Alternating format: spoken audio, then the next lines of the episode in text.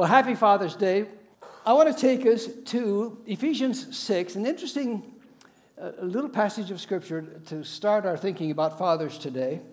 Children, obey your parents in the Lord, for this is right. Honor your father and mother, which is the first commandment with a promise, that it may go well with you and that you may enjoy long life on the earth. Fathers, do not exasperate your children.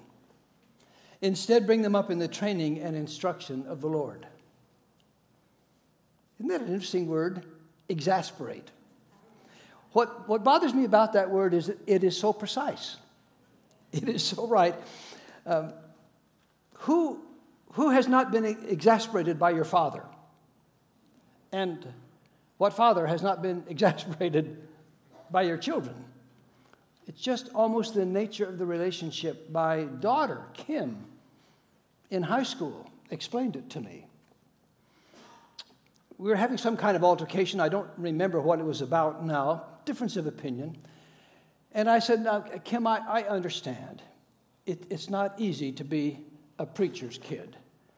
Oh, no, Dad, that's not it. It's being your kid. Exasperation.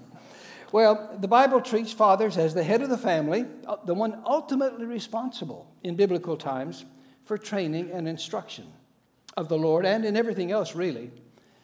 And some of us are old fashioned enough to believe that the father should still have that responsibility. And that, and that it's a good thing for us fathers from time to time to be reminded of our duties. It's a challenging one.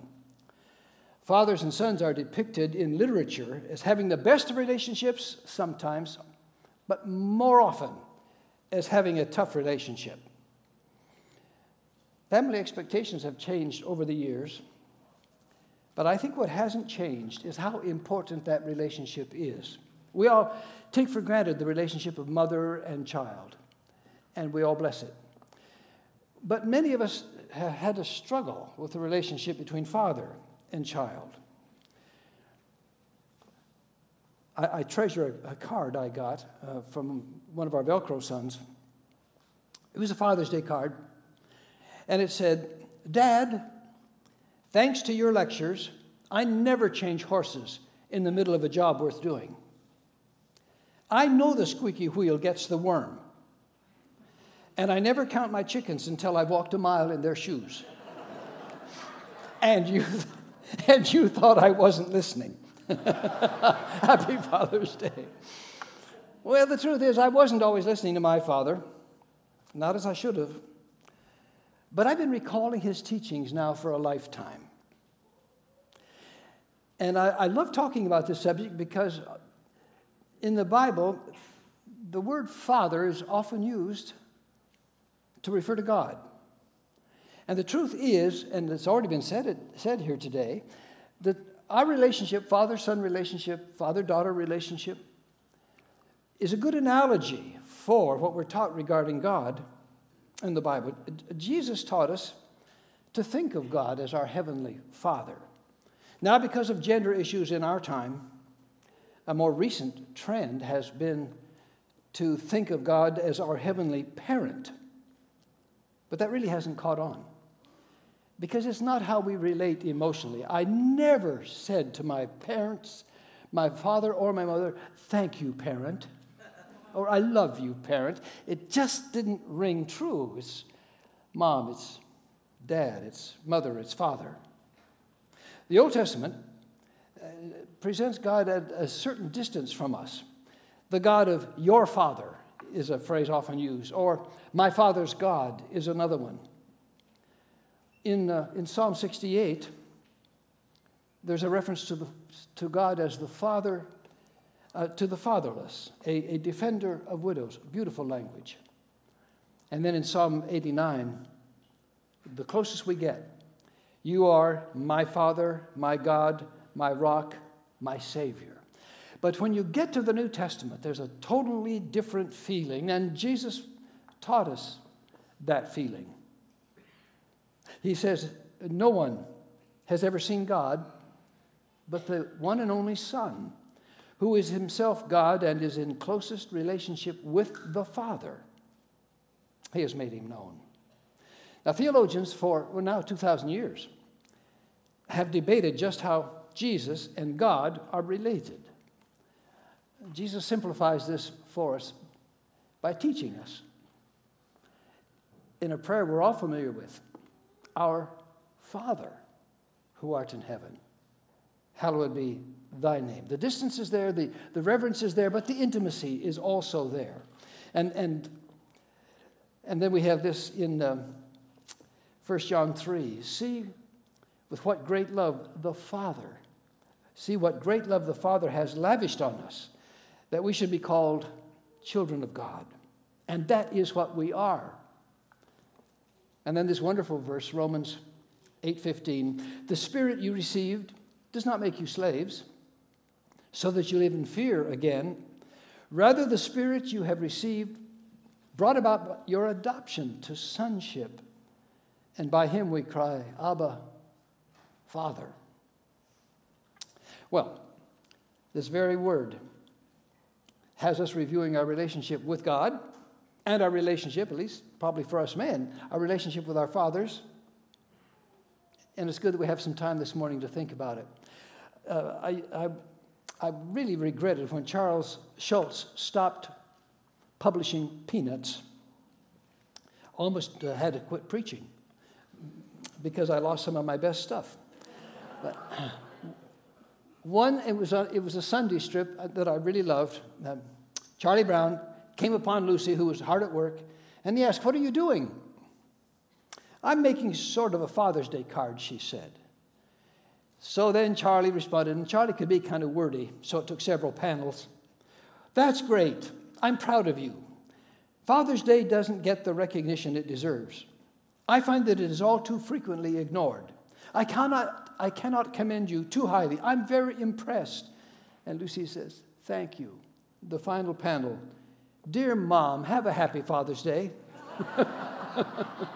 that puts it in perspective.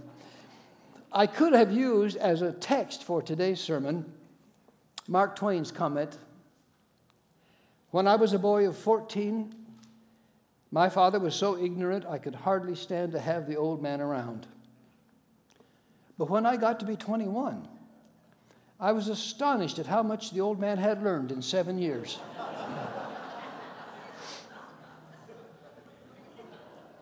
Well, my dad has been gone 35 years. I'm going to talk a lot about him now. And I'm hoping while I'm talking about my dad, you're thinking about yours and trying to put the pieces together that characterize this complicated relationship we have. Several things I would tell dad if I had a chance.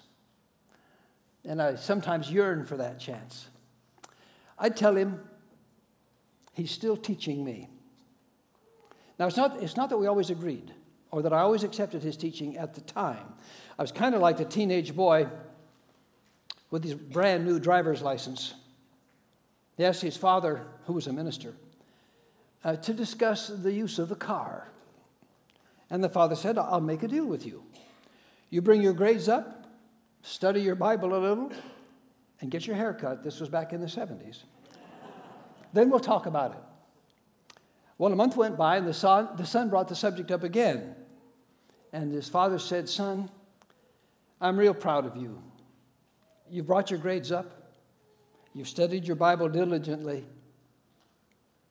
but you didn't get your hair cut. And the son said, You know, Dad, I've been thinking about that. You know, Samson had long hair. Moses had long hair. Noah had long hair. Even, even Jesus had long hair. And his father said, Yes, son. And they walked everywhere they went.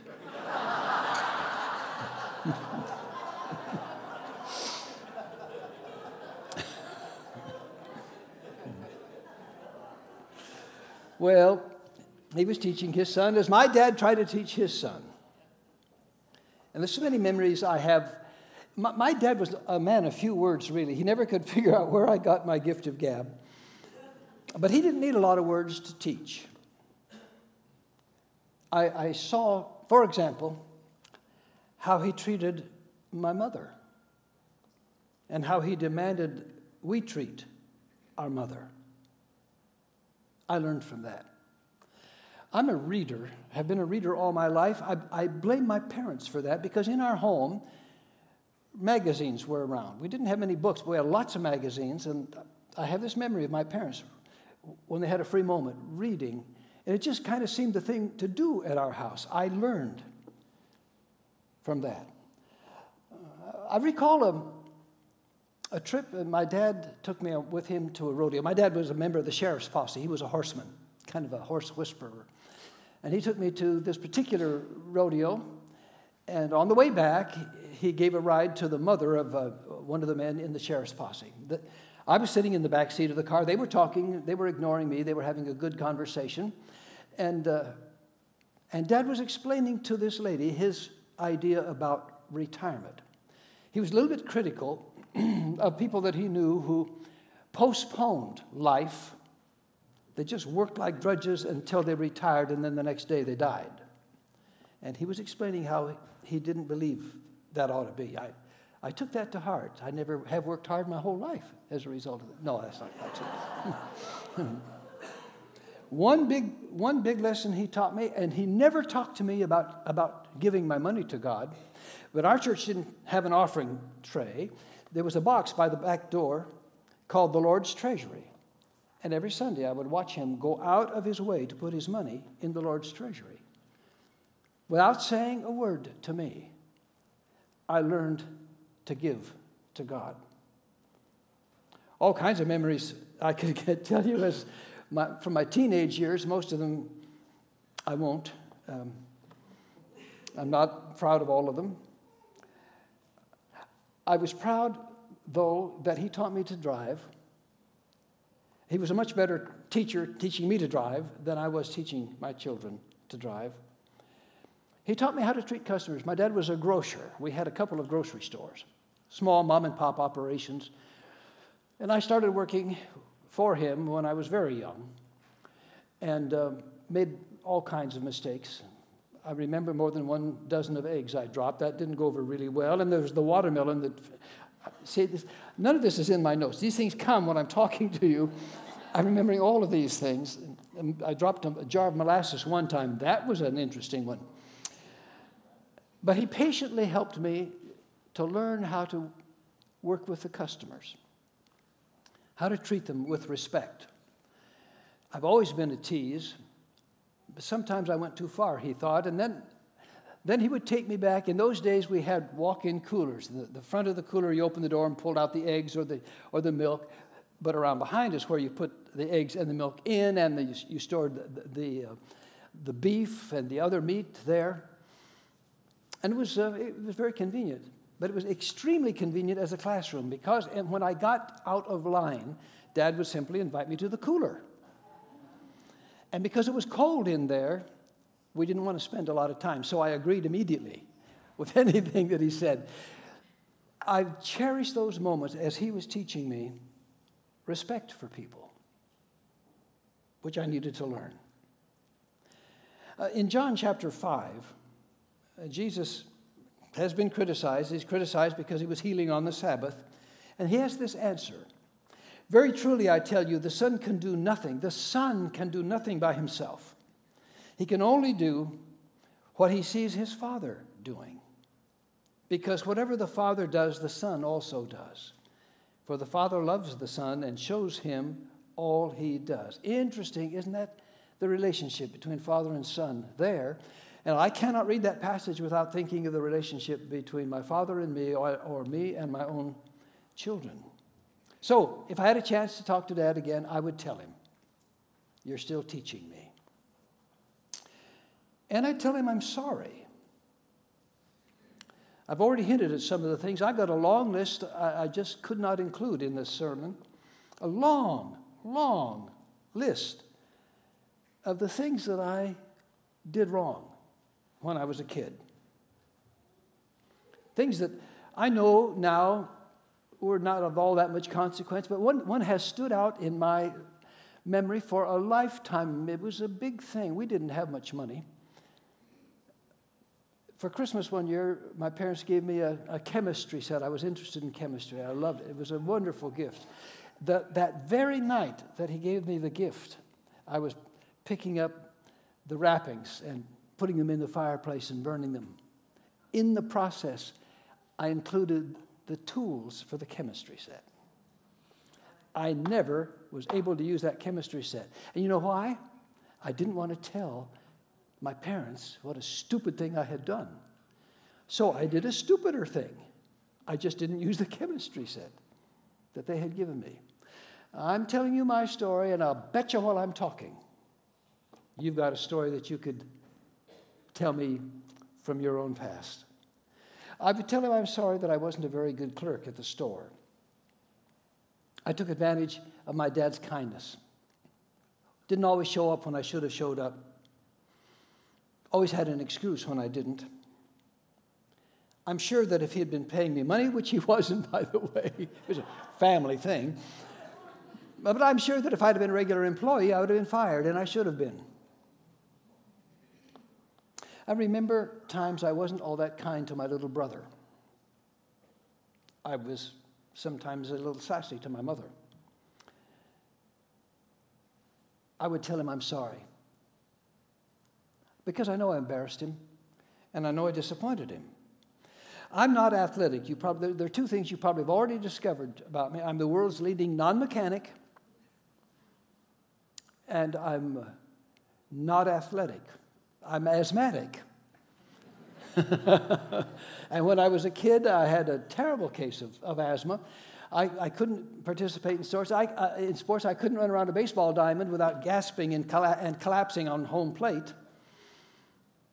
But my parents wanted to give me a chance to do something, so I went in another direction. I went into drama and I went into music. They paid for 10 years of piano lessons for me. And I cheated on my practice. They had to nag me to practice. And I learned ways not to practice. Oh, boy, would I like to say I'm sorry for that. They were just trying to prepare me for a lifetime of music.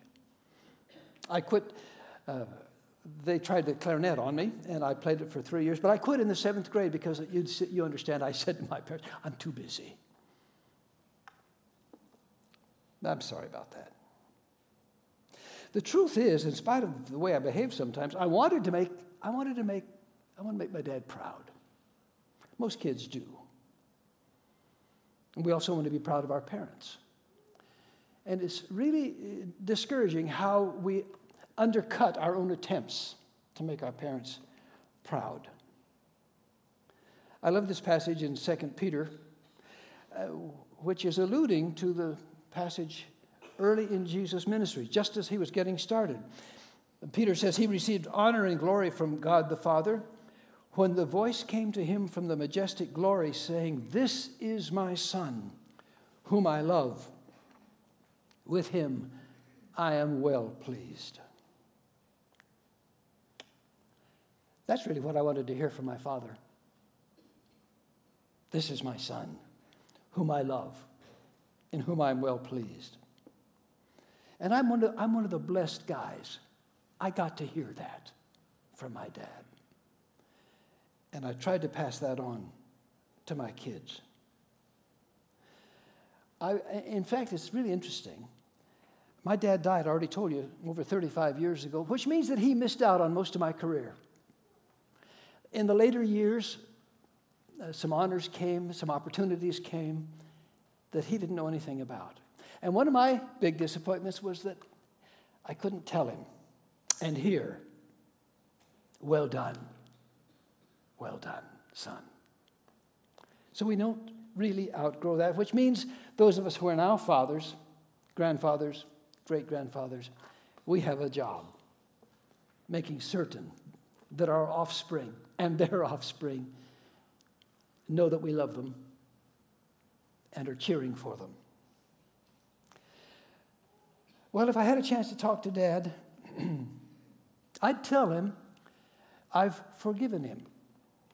Now, actually, I did that years ago, and he knew it.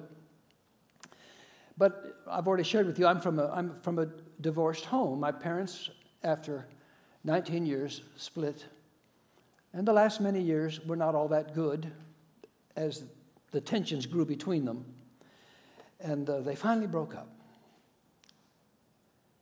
But one of the things I'm grateful for is they stayed together for the sake of the children as long as they felt they could. Now, that's not always the solution in my own family with other members of the family. That would not have been the solution. But I was blessed because my parents waited for the sake of the children. My parents were not ideal, and I don't want to present a case that makes it sound like they were. Uh, they were, in fact, like almost all parents. In fact, all parents I know anything about, they had to be forgiven for some mistakes they made. I'm just so grateful to my own children that they accept me anyway, in spite of the mistakes I made. What I'm really saying is, I would, I would, I would tell him, I finally got to the place where I could accept that my dad, like my children's dad, like my grandchildren's dad. We're all a combination of strengths and weaknesses.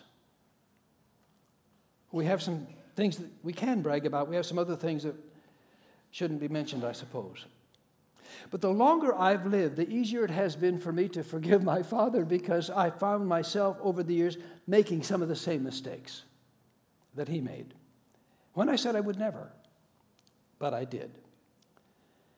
Now, what this also means is I'm confessing that I realized one day I could not go through life excusing myself by blaming my parents.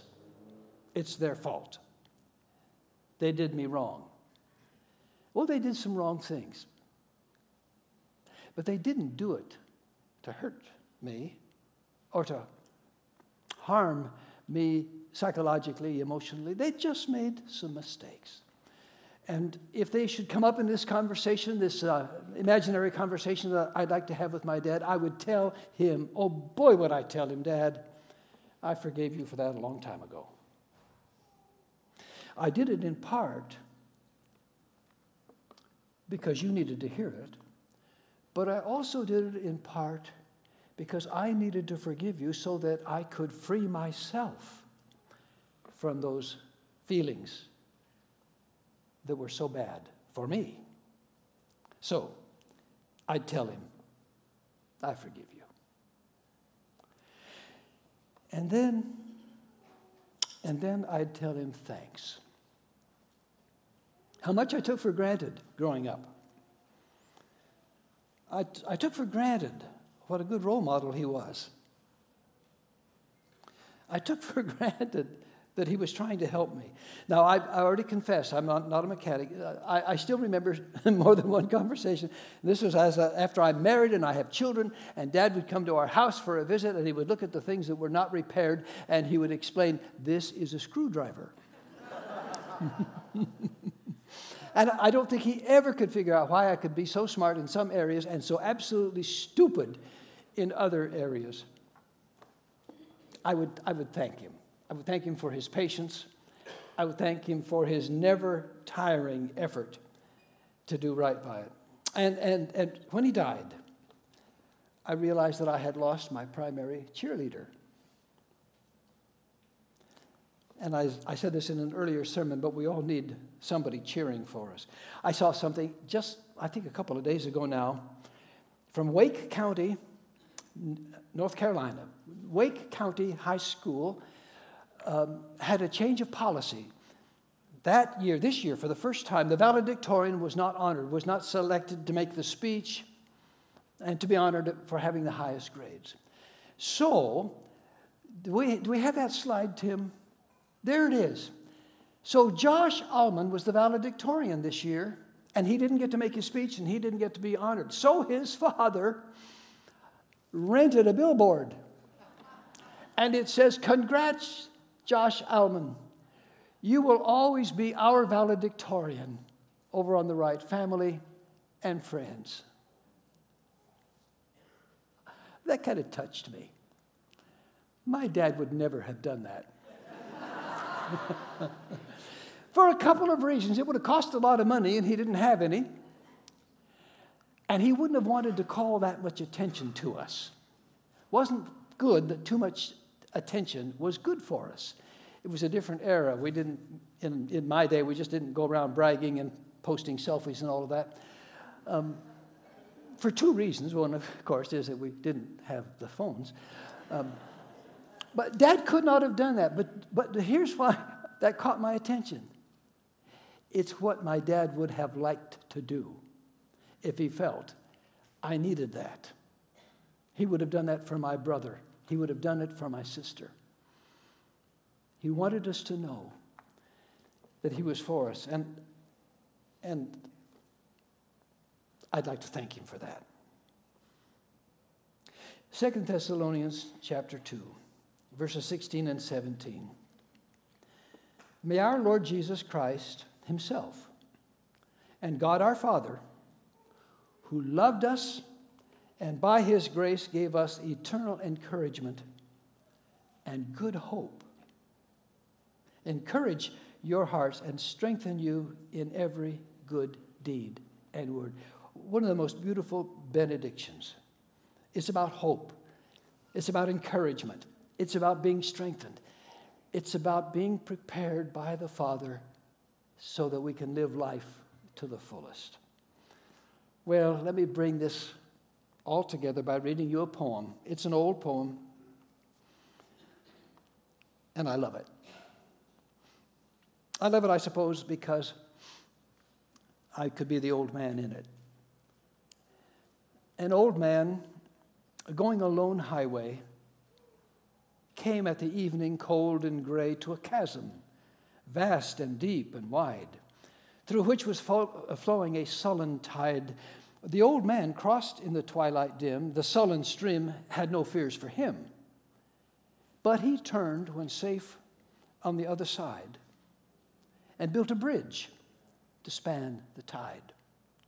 Old man, said a fellow pilgrim near, you're wasting strength with building here. Your journey will end with the ending day. You never again must pass this way.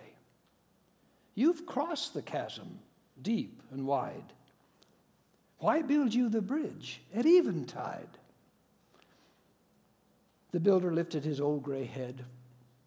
Good friend, in the path I've come, he said, there followeth after me today a youth whose feet must pass this way. This chasm that has been not to me, to that fair haired youth, may a pitfall be. He too must cross in the twilight dim. Good friend, I'm building the bridge for him.